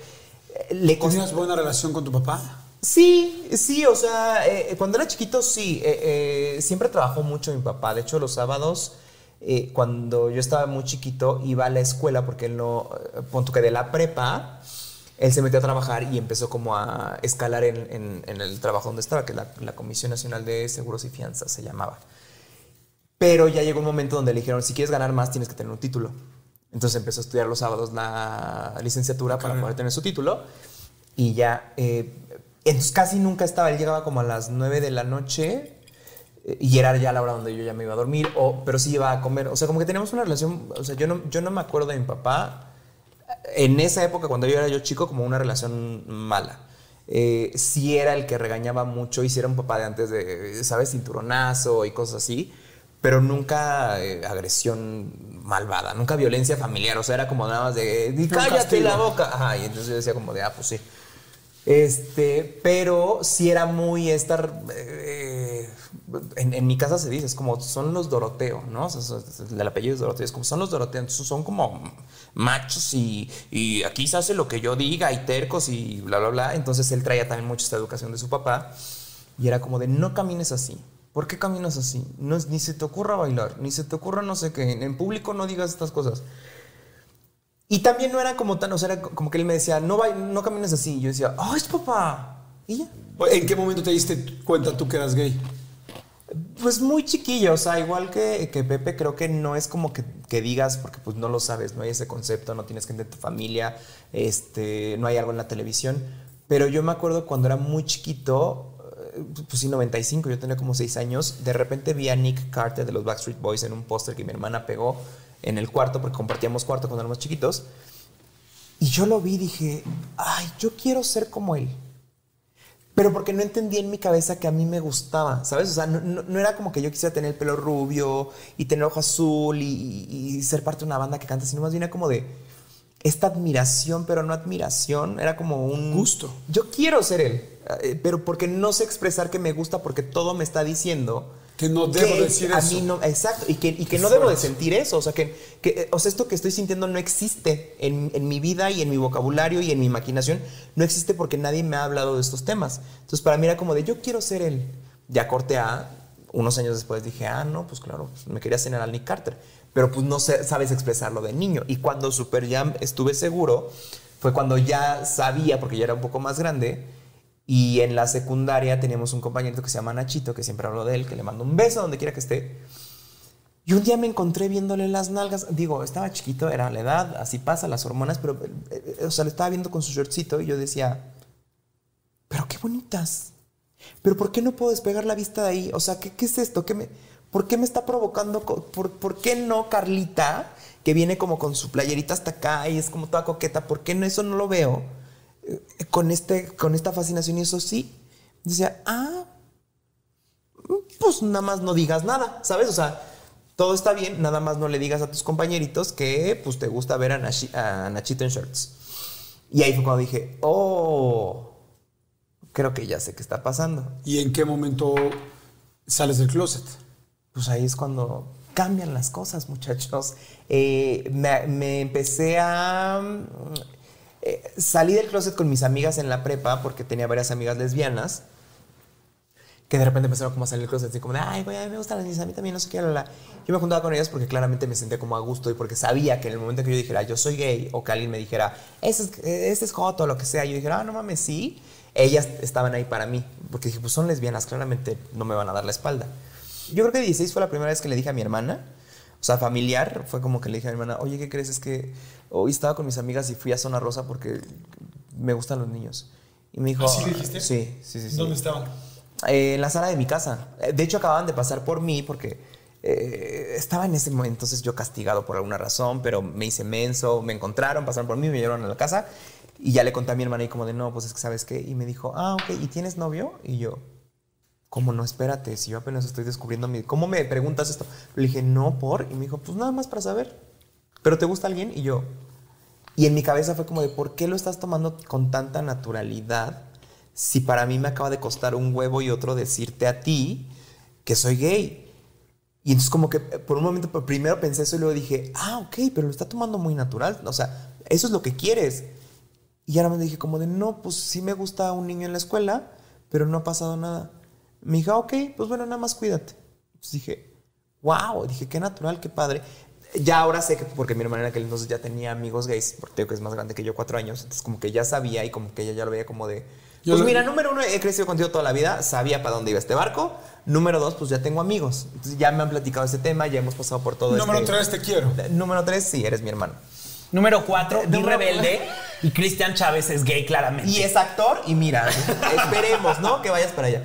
Y ya luego, eh, con mi mamá y con mi papá, con mi mamá estuvo eh, complicado porque eh, yo después, muchos años después, bueno, dos años después empecé a tener, a salir con este niño, que fue mi primer amor. ¿Con él fue con el que te cachó la suegra? Con él fue la suegra y mi mamá. O sea, así fue como yo salí del closet. Este, nos hicimos novios y pues nos íbamos, o sea, yo iba a su casa, hacíamos como que estudiábamos. Este, o sea, esa era nuestra tapadera. Era como de, ay, mamá, es que este, César me viene a ayudar. ¿De dónde lo conoces? Ah, no, pues eh, mi novio vive en el TEC y era como de, ay, pues este del TEC es, un compañero de la escuela y vamos a estudiar. Ah, ok, perfecto. Y yo en aquel entonces no estaba estudiando, estaba trabajando porque me, me di un año sabático. Y entonces era como de, ah, no, es que él va en la escuela, de, es amigo de Hannah y ella me lo presentó, una mejor amiga. Este, y eh, le voy a ayudar a estudiar porque yo sé de estas cosas. Imagínate, la excusa más, más tonta. Entonces nos íbamos a ver en, en- en su casa o mi, o mi casa. Y entonces ya como que hacíamos, comíamos juntos con la familia, no sé qué, y luego nos íbamos a estudiar al cuarto. Y entonces la estudiada en el cuarto, pues claramente no era estudiada, era como descubrir nuestros cuerpos del uno al otro, ¿no? Estudiaban sí, anatomía, era pero anatomía, anatomía masculina. Y eh, en una de esas, pues justo, eh, pues las mamás también saben y tienen como mucha intuición. Entonces creo que el- la primera fue en mi casa. Este, y siempre nos encerrábamos en mi cuarto y nadie, nadie hacía nada hasta que ya se tenía que ir, salíamos y todo bien. Pero sí una vez de repente mi mamá dijo, pues ya no me van a ver la cara de tonta a ver qué están haciendo estos niños. Pues nos estábamos tocando nuestras partes y de repente abre la puerta ¿Sin ropa? No, afortunadamente, no, to- todavía no llegábamos al punto del coito. Estábamos todavía en este como descubrimiento, entonces, eh, de hecho, de, la adrenalina, después de que nos cachó mi mamá, fue la primera vez que nos hicimos sexo oral, fíjese, allá en casita, estábamos tan, como tan esta, de no mames, ¿qué hice? No sé qué, me va. Ahorita que regrese mi mamá y él como de no mames, tu mamá me acaba de ver y no sé qué, y fúmale, y nos descubrimos otras partes. Pero, o sea, justo entra mi mamá y yo así de- me acuerdo que él estaba encima de mí, me fui por abajo de sus piernas en cuanto escuché como la perilla y me paré enfrente del espejo nada más. Él obviamente se quedó como en cuatro en la cama y yo enfrente del espejo y fue como, ¿Qué huele, mamá? ¿qué pasó, ma? ¿Qué, qué, qué, qué, qué, pasó? Y me así como de, pues ya me voy, nada más te quería avisar que ya me voy y yo... Sí, pues está bien, ¿no? Y yo viéndome el espejo muy mona y el otro güey como, pues intentando bajar la pelvis así de, pues no, porque no sé qué en esta posición que estoy haciendo. Y así como de, ah, bueno, bye se fue este, y justo estaba yendo hacia el psicólogo, porque en ese entonces mi mamá estaba viendo al psicólogo, eh, y ya se fue. Yo ya no me enteré nada, te digo, pasó esta de la adrenalina con mi novio, regresó y cuando regresó, justo fui con ella a la cocina y le dije, oye, ¿hay algo de cenar? Y me dijo, no sé. Y yo dije, Seria. "¡Eh! ya valió verga. Y dije, ¿cómo crees? Pero si esta es una mujer abierta que me ha visto toda la vida y va al psicólogo, y dije, pues tendría que estar ahorita como, ¿sabes? O sea, como de platicando, ver, no sé, algo, exacto. ajá. Entonces yo dije, bueno, pues mañana se le pasa. Al otro día, igual, o sea, ¿sabes? Así como de, ya levántate. Y yo, ¿cómo? Y, y yo así, y mi desayuno, no, pues sírvetelo tú. Y yo, ¿cómo? Y dije, "¡Eh! ¿qué ¿Te está gusta pasando? mamar verga, no? Pues hazte tu desayuno. sí, sí, a sí. ver. Muy grandecito. Estás Jugándole al grande, a el ver. postre aquí en el cuarto, en mi A casa. ver. No, o sea, muy enojada hasta que de repente le dije a mi hermana, oye, pasó esto. Mi hermana todavía vivía con nosotros, yo tenía 18 años, ella tenía 22. Le dije, oye, pasó esto, ¿qué hago? Y me dijo, no, pues creo que sí tienes que hablar con ella. Y dije, ay, qué incómodo, porque yo en mi cabeza dije, pues ya me salté esa parte, porque sí es una parte muy complicada. O sea, el hecho de decirle a alguien, hola, soy gay, eh, cuando estás saliendo del closet, cuando estás muy chavito, es, es eh, horrible para ti. Entonces dije, yo ya me quería saltar esa parte. O sea, ya lo vio. Eh, ¿Qué necesita? ¿Por qué necesita la confirmación? Este, shower o algo, no sé qué. Sí le dije, pues bueno, este, ya después de una semana me armé de valor y le dije, oye, ma, pues creo que tenemos que ir a platicar. Y me dijo, este, ¿de qué? Y yo, pues si quieres te digo más bien cuando vayamos a platicar, vamos por un café, no sé qué. Me dijo, ok. Y le dije, pero va mi hermana. Y me dijo, ok. Porque dije, si sale algo mal, tengo ahí a mi hermana que puede a lo mejor calmar a mi mamá. Y ya que fuimos por este café, este, pues eh, ni hablamos. O sea, mi hermana hablaba con mi mamá, mi hermana hablaba conmigo, este, pero yo y mi mamá no hablábamos y pasamos ahí como dos horas haciéndonos bien tontos. Este, hablando del clima, así como de, ay, sí, ya va a llover, ay, bueno, qué padre, ¿no? Mi mamá no me contestaba, pero de repente le decía a mi hermana, ay, oye, pero qué bonita tu, tu amiga que se fue a la fiesta de no sé qué, ay, sí, mamá, no sé qué. Y hasta que de repente dice mamá, oye, pues bueno, ya nos vamos, ¿no? O sea, ya, ya me quiero ir. Le dije, no, espérate, es que no te he dicho lo que tengo que decir. Y ella me dijo, pues, ¿qué me tienes que decir? Y yo, pues, ¿qué ves? Este amiguito que va a la casa, que se llama Lalo, este, pues, más bien eh, estoy saliendo con él y, pues, me gusta y, pues, ya. Me dijo, ¿y por, qué, ¿y por qué con Lalo y no con tus otras amiguitas? Me dijo, pues, Anaí, Esther Andy, me dijo, son muy guapas. Y yo, pues, es que ellas no me gustan y él sí. Y ahí fue cuando también drama, se puso a llorar, este, todo muy bien, o sea, sí fue como un de, pues ya sabes que te amo, eres mi hijo, no hay amor más grande que el mío hacia ti, eh, solo te pido que te cuides, este, obviamente es una sorpresa y no sé qué. Ya mi hermano me hizo como cara de, mira, ¿ves? Todo sale bien. Y yo dije, pues bueno, sí, pero igual, qué carga. Y al terminar esa conversación me dijo, pero yo le tengo que decir a tu papá. Dijo, como soy su esposa, tengo la responsabilidad de decirle a tu papá que tú eres gay. Y yo le dije, no, espérate, porque trayendo toda esta historia con mi papá desde chiquito, dije, en el momento que yo le diga, papá, soy gay, me va a correr de la casa. Y yo estoy estudiando la universidad y eh, necesito dinero y necesito un techo y no me quiero ir de la casa. O sea, Los amo, ¿no? Para mí era el, el- el escenario más horrible del mundo de, pues claro, me voy a quedar sin familia. Entonces yo le dije, no, ma, o sea, espérate, yo le tengo que decir a él, o sea, es mi, o sea, es cuando yo quiero, es cuando... Y me dijo, no, no, no, no, yo soy eh, su esposa y es mi responsabilidad. Y dije, en la madre. Dije, pues ya, yo, yo- yo- me enojé mucho con mi mamá y dije, no, pues esto no te corresponde a ti, pero pues claramente pues ella no lo entendía tampoco. Este, y dije, pues nada más espera el momento en que de repente llegue mi papá y me suelte una cachetada y me tire a la calle y me aviente mis cosas y eh, exista Claro. todo el drama. Y no pasó. O sea, como que yo me esperé, pasó el tiempo, pasó el tiempo, pasó el tiempo. Y de repente, como unos seis meses, seis, ocho meses después, de repente yo le dije a mi hermana, oye, eh, pues se supone que mi mamá le iba a decir a mi papá. Le dije, yo creo que ya no le va a decir, pero entonces quiero encontrar el momento correcto para decirle. Y me dijo, no, mi papá ya sabe. ¿Yo cómo? Y me dijo, pues mi mamá ya le dijo. Y yo, ¿y luego? Me dijo, pues nada. Pues mi mamá le dijo, este, oye, tienes que saber que tu hijo es gay. Y él dijo, pues ¿qué? ¿No te habías dado cuenta? ¿Estás ciega, mujer, o qué? ¿Qué pasó ahí? Y que mi mamá le dijo como de, ¿cómo que tú sabías? Y dijo, pues no sé, pero lo conozco, asumí, exacto. Y que mi mamá dijo como de, no puede ser que no me hayas dicho o que lo hayamos comentado. Digo, pues no había nada que comentar hasta que él nos dijera, pero pues ya que me dices, yo ya lo sé, tú ya lo sabes, pues, dijo, ¿no vas a hablar con él? Y creo que ahí mi papá dijo como de, pues es que yo no sé del sexo anal. Entonces no puedo tener esta conversación sexual con él. Eso dijo literalmente. Yo siento, no, no, no.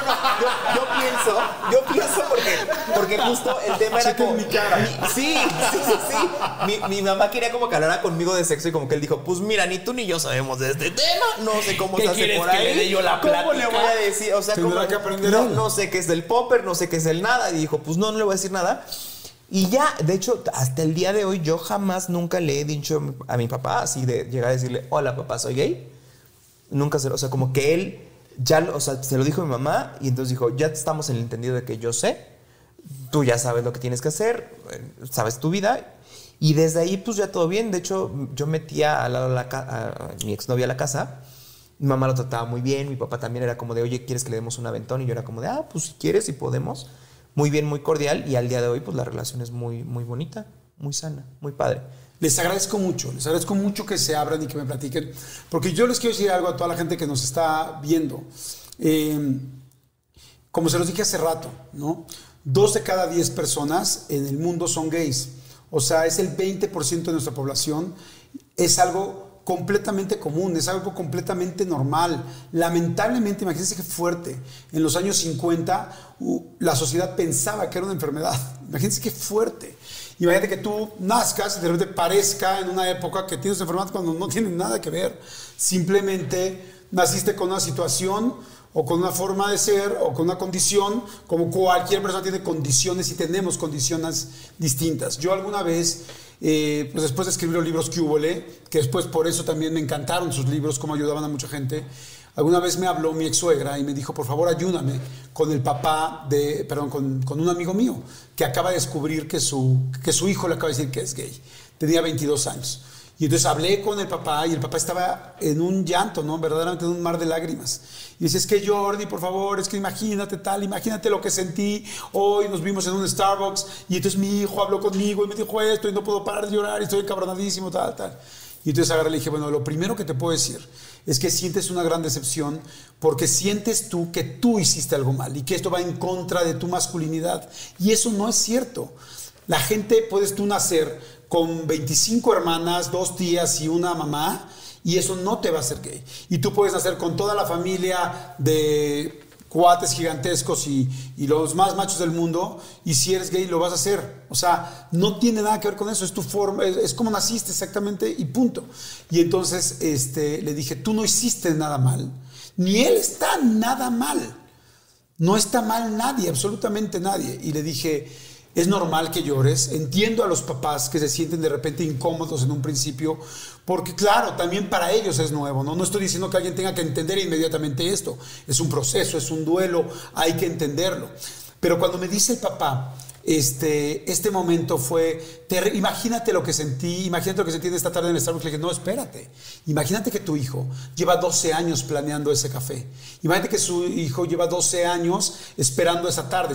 Si, para ti fue fuerte que llegaste y no sabías lo que te iba a decir, imagínate él que lleva tanto tiempo planeando y temiendo este momento. Le digo, porque hay una cosa, me dijo, es que es que me da mucho miedo porque, pero es que me siento muy mal porque yo creí que mi hijo era hombre. Dije, wow, Dije, súper serio lo que acabas de decir. Dije, tu, tu, hijo es hombre.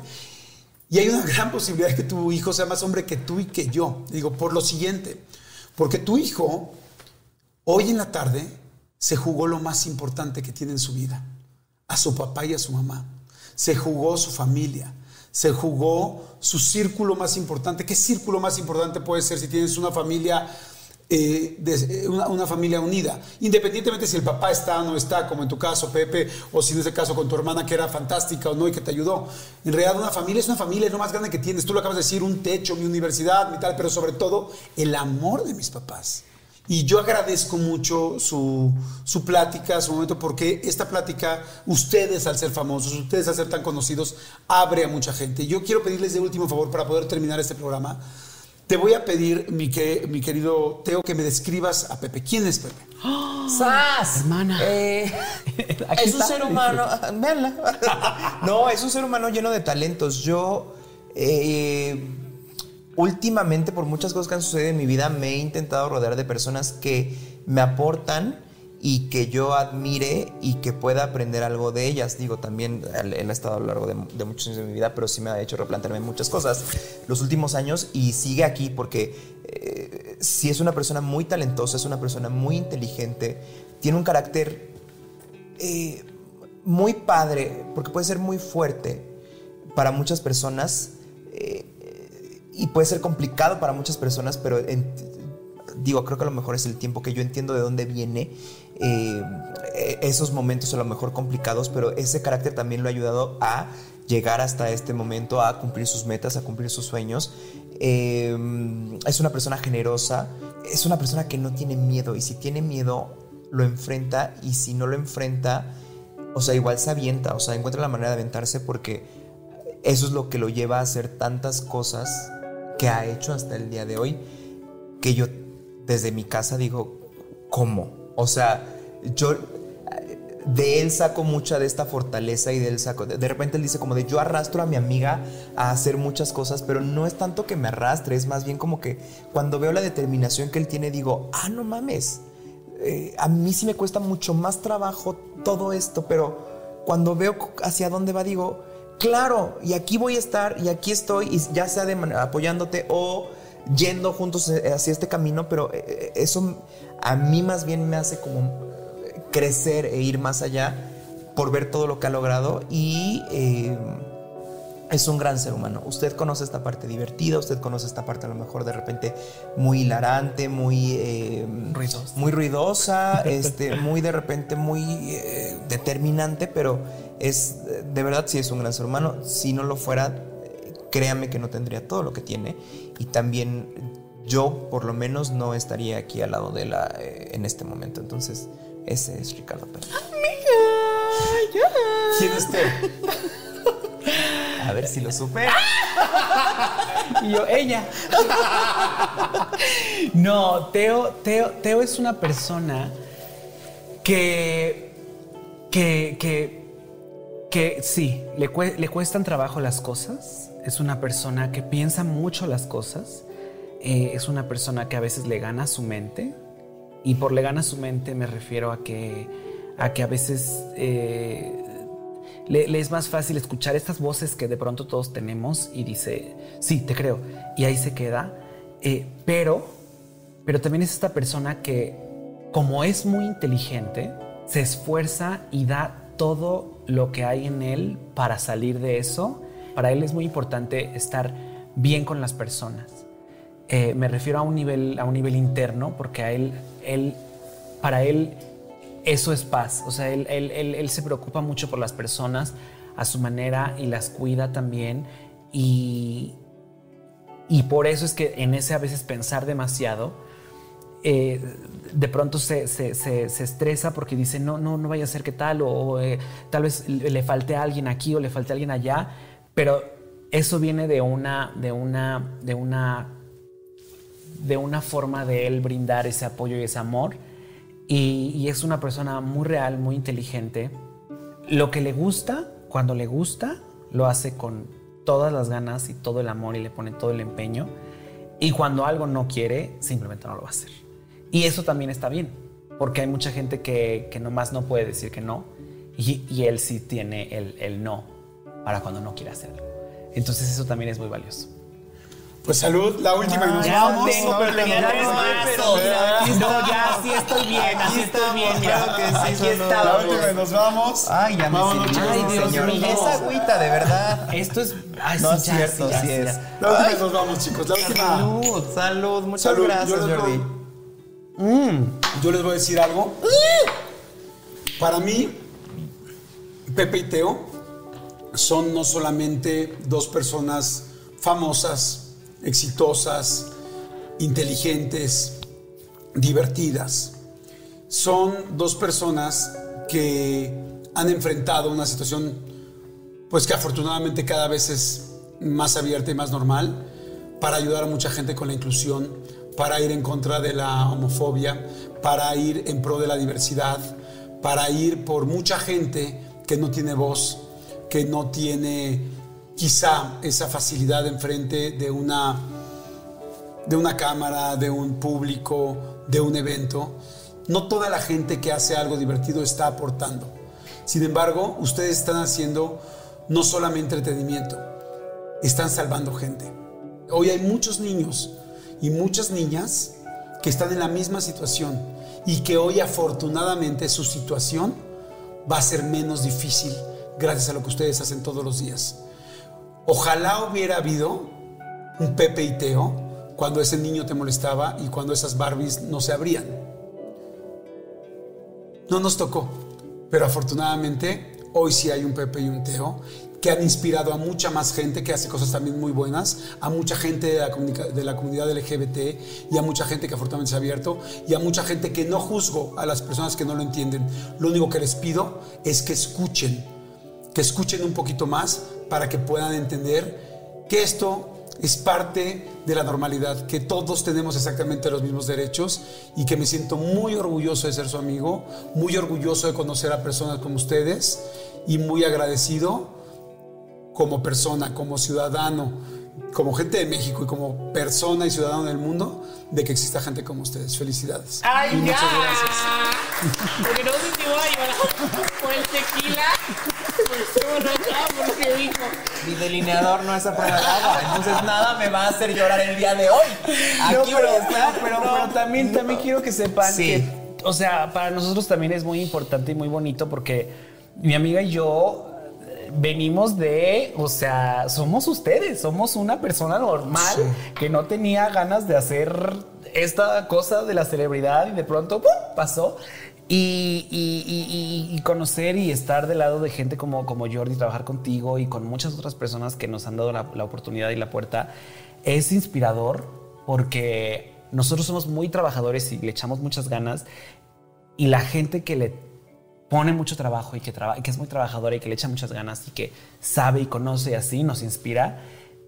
Y no sé si sepan, pero el primer libro que sacamos fue, y lo decíamos desde siempre en nuestros videos desde el 2012, decíamos, nosotros vamos a hacer así ya en Sí, locas. locas. Nosotros El en, el, en el secreto, así en, mi- diciendo que íbamos a hacer, al universo. aventando al universo, decíamos, nosotros vamos a hacer el Cubole Gay y tras sucedió.